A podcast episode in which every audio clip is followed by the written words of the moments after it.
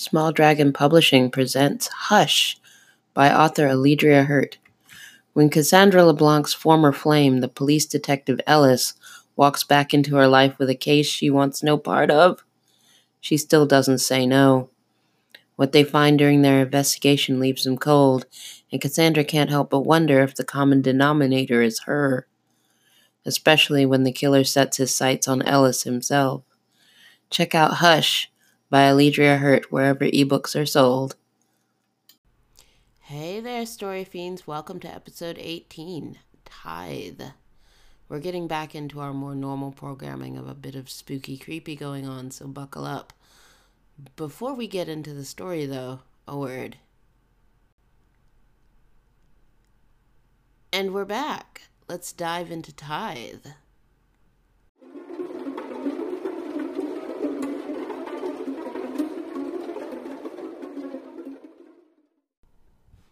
The Tithe by Alledria Hurt. Her skeletal caress sent a shock through his skin. The tithe is paid. Always.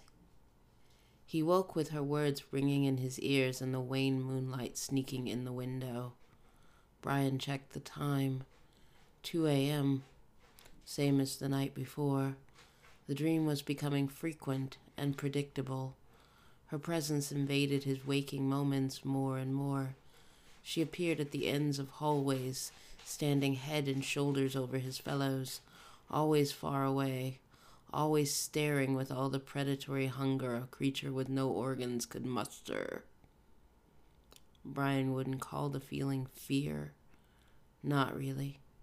Maybe in part, but that was like calling Britain a part of Europe, true but not complete. What was that other feeling? Elation? Anticipation? Pleasure? Something about her made him excited. The timbre of her voice, perhaps. The way she threatened without saying anything threatening at all. The tithe. The tithe is paid. The tithe is paid. Always. Brian rolled over to go back to sleep. College classes were much more tolerable when rested.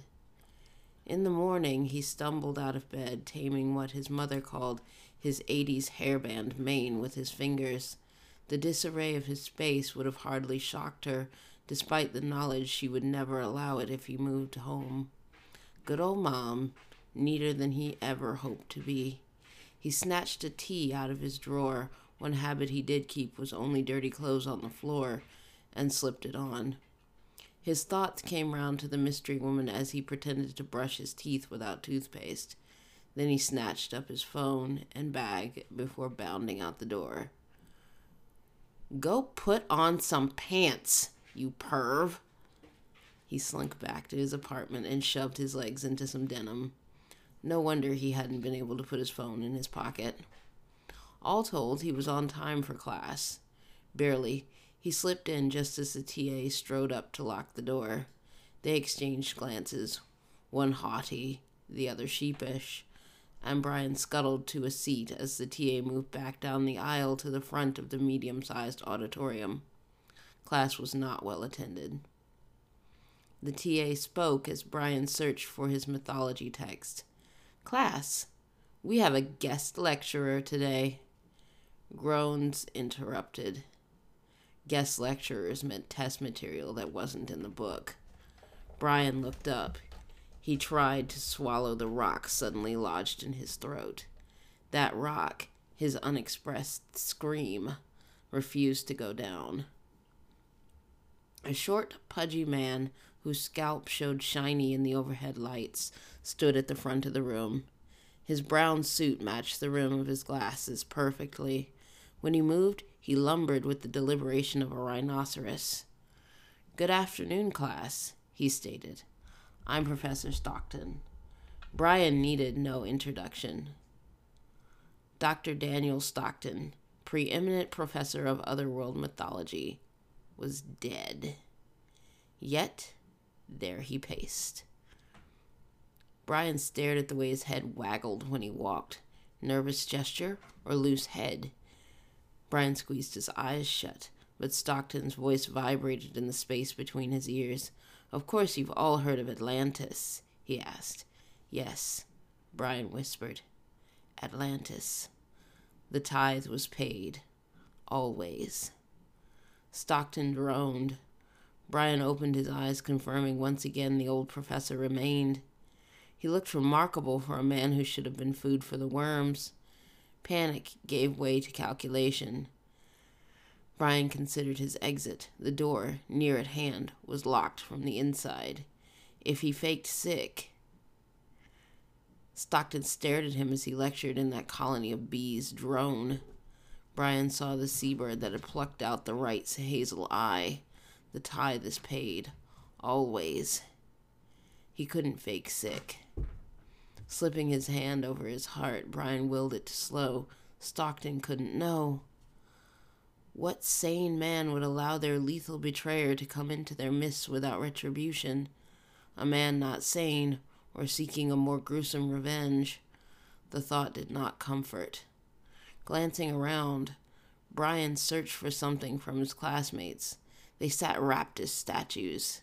No heckling, no papers rattling, just the steadiness of Stockton's voice and the infrequent cough over the thrum of air conditioning. Brian hacked loud. No one turned. Not even the studious one with the venomous glares trained for interrupters. Something was wrong. Stockton stared at him again. The tithe is paid. Always. He paid the tithe. Stockton was the tithe. Or had been. The professor moved up the aisle toward him. Each footstep rang through Brian's skeleton in the too quiet classroom.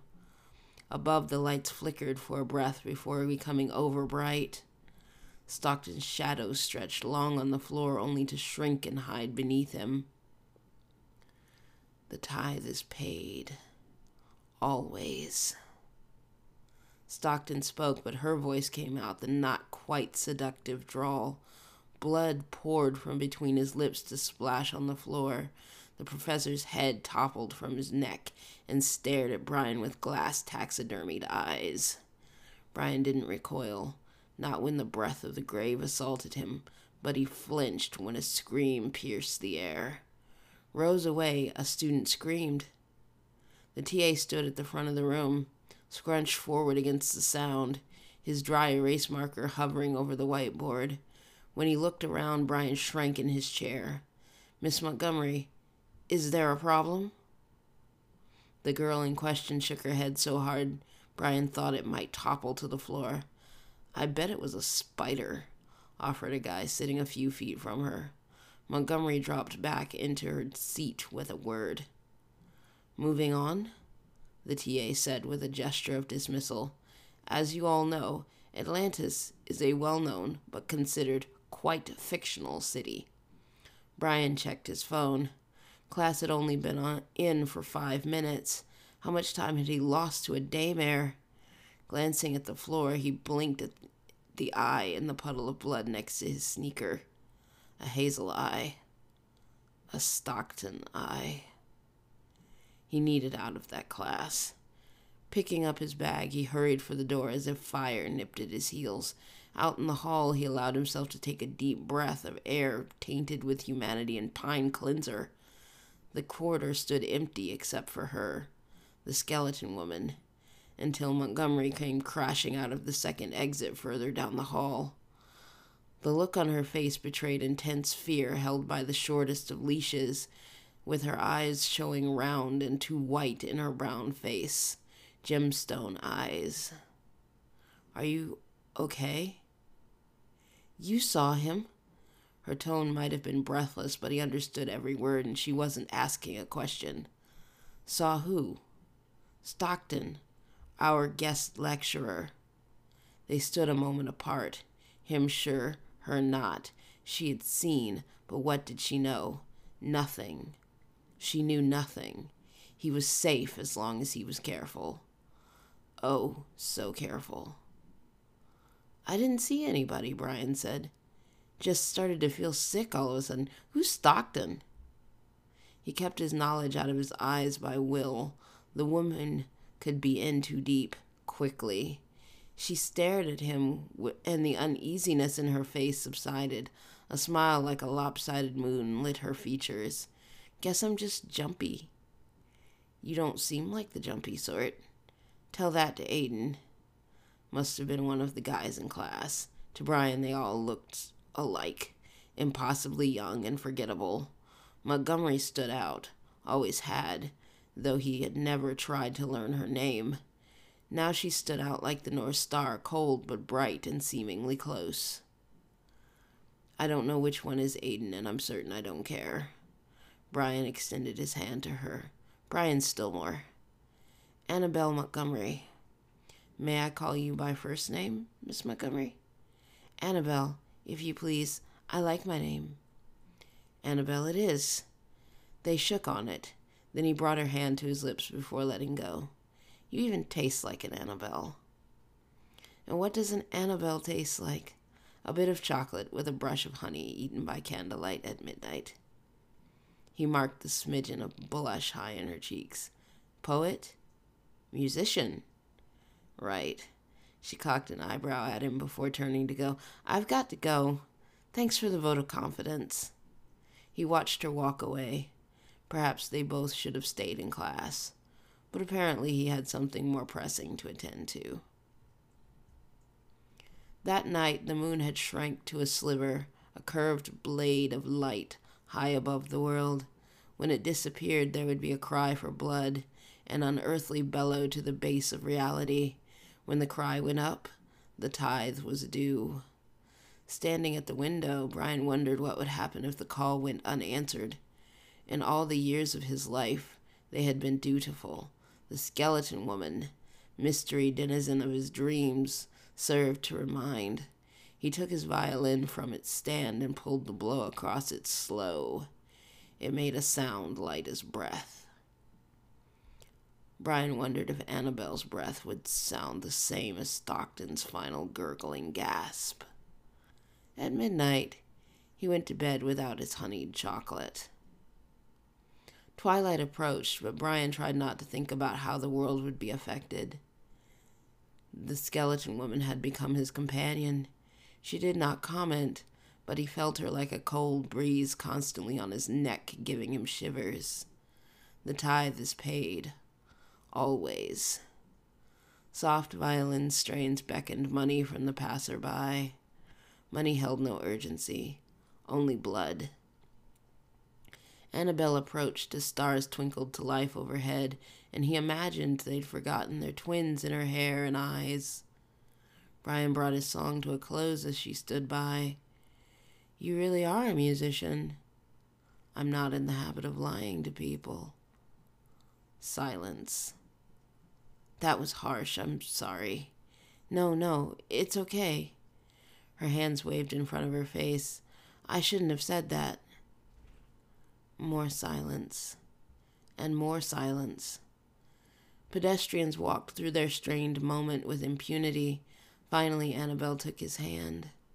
Rich warmness in her skin. I want to show you something. Brian did not resist her pull, only to remember that he was abandoning his case and the money within. There might not have been an urgency to money, but one did occasionally pay bills. Just a moment. He returned to snatch up his case and make everything right so he could carry his instrument under his arm. Then he took her hand. Lead the way. Together they walked the streets. At first he watched their route carefully, but soon he knew where it led Rosenberg Park. Manicured and patrolled, Rosenberg was a haven for those seeking safety, along with their late night tete a tete. The sickle of the moon overhead drew the eye as they stepped into the ring of what Brian thought might be oaks. Someone had hung flyers from several of them. They fluttered like white wings in the sparse light under the canopies. A missing pet, perhaps? Sometimes the animals weren't lost, but gone, telling others that rarely brought anything but tears. In the center of the trees, the world was dim in spite of lunar light and warmer than the night had been. Annabelle drew close to him, and he noticed a sweet calmness to her heartbeat, and that it beat far too slow. She was warm where he was cold. Her heart beat too slow. They were alone. The skeleton woman was gone. Brian shook off Annabelle's hand and she stepped away. His rapid heartbeat turned to a hummingbird pace as the ground shifted and bucked at his feet. Annabelle? Her eyes were gemstones, flawless and hard. Had he once considered he would tithe her? Above her, shadows draped themselves, cutting the light further. Vices clamped on his ankles. Roots crawled like bloated worms up his calves as his feet disappeared. Annabelle! Brian dropped the violin and the case spilled open dumping the instrument and the money on the churning earth. He sank an inch at a time, screaming all the while, yet no one came. Annabelle stood and watched until the final scrap of him disappeared into the ground. She blew the mound of fresh turned ground a kiss before walking away, with the vestiges of a smile. Maybe the tithe isn't paid. Always. The end. Well, what do you think? I originally wrote Tithe as a one off version of a sacrifice story. You find out partway through the boy is in on it, but no one anticipates the girl until it's too late. I've had a few people say I cheated by having it in the way it did, but I think it makes perfect sense. They're the only two people who saw the apparition. Obviously, there is something between them. The fact that he considers himself the predator and then becomes prey just adds a delicious twist, in my opinion. Disagree? Leave me a voice message on anchor.fm or drop me a line at my website, www.alledriahurt.com. If you tweet, tweet me at Our Lady of Ashes, or if you're interested in supporting the cause, check out my Patreon at www.patreon.com slash alledriahurt. And as always, don't forget to subscribe. Good night, story fiends.